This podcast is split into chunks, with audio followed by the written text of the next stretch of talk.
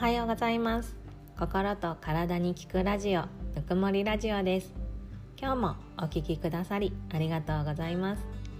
こちらのチャンネルでは、あなたをあなた自身の最強の味方に育て上げる、そんなスキルやコツを紹介していきます。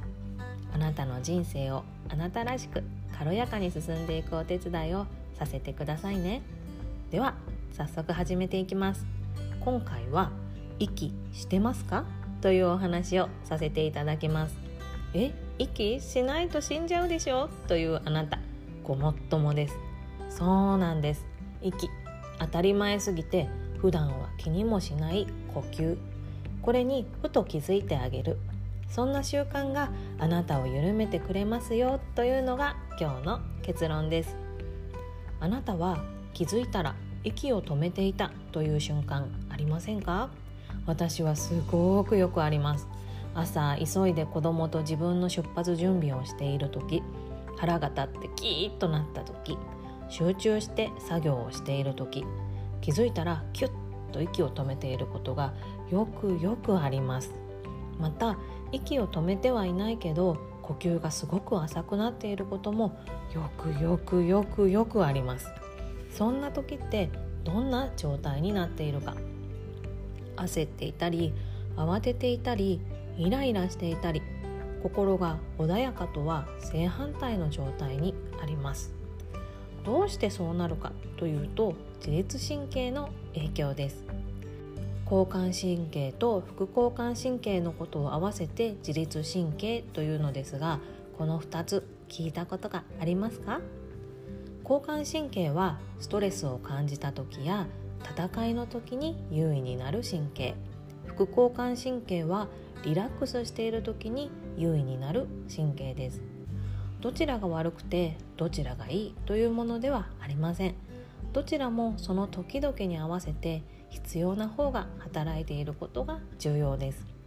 ただこの情報過多で慌ただしい世の中、どうしても交感神経が優位になることが増えており、意識して副交感神経を優位にする時間を取らないと、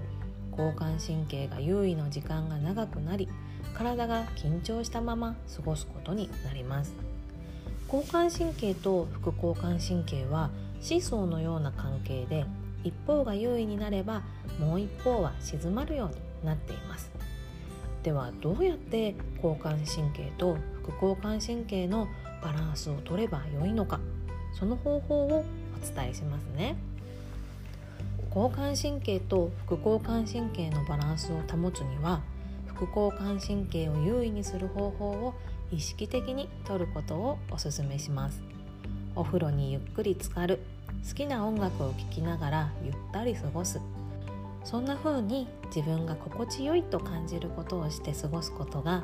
交感神経を優位にするには効果的なのですが、一番いつでもどこでも手軽にできるのが深呼吸です。そんなことと思われたかもしれませんが、これが本当に効果的なので騙されたと思ってやってみてくださいね。やり方は簡単。吐く息を長めにしてゆっくり呼吸をする、これだけです。できれば吸う息と吐く息の割合は1対2がいいとされています。2秒吸ったら4秒吐く、3秒吸ったら6秒吐く、こんな感じです。でも苦しかったら無理されないでくださいね。あなたの普段の呼吸より少しゆっくりめのペースで呼吸をしてもらうだけで十分効果はあります。ただ普段からストレスと戦って頑張っていらっしゃる方は、ゆっくり呼吸をすると苦しくなってしまうこともあります。かくいう私もそうでした。リラックスするっていうけどめっちゃ苦しいんですけどと混乱したことを今でもよく覚えています。そんなあなたは深呼吸の前に両手を高く上に上げて、両脇をしっかり伸ばしてあげてください。そしてそのまま両手を組んで、そのまま右と左に順番に倒れ、両脇をさらに伸ばしてみてください。この時息を止めないでくださいね。ふーっと吐きながら伸ばしてみましょう。そうすると息がしやすくなって、呼吸が初めよりも楽にできるはずです。ぜひ試してみてくださいね。ということで今回は息してますかというお話をさせていただきました。たかが呼吸されど呼吸、自律神経を意識的にコントロールする方法は呼吸しかないと言われています。この呼吸をコントロールする力を身につけて、ストレスに強くなり、いつでも必要な時に自分を緩めてあげられる、そんな毎日を一緒に過ごしていきましょう。今日も最後までお聞きくださりありがとうございました。番組のご感想やご質問など、あなたのお声を聞かせていただけたらとっても嬉しいです。概要欄の URL リンクからメッセージボックスまたは公式 LINE を使ってお気軽にお送りくださいね。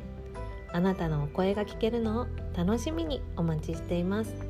今日もいい日にしましょうね。あなたの素敵な一日を応援しています。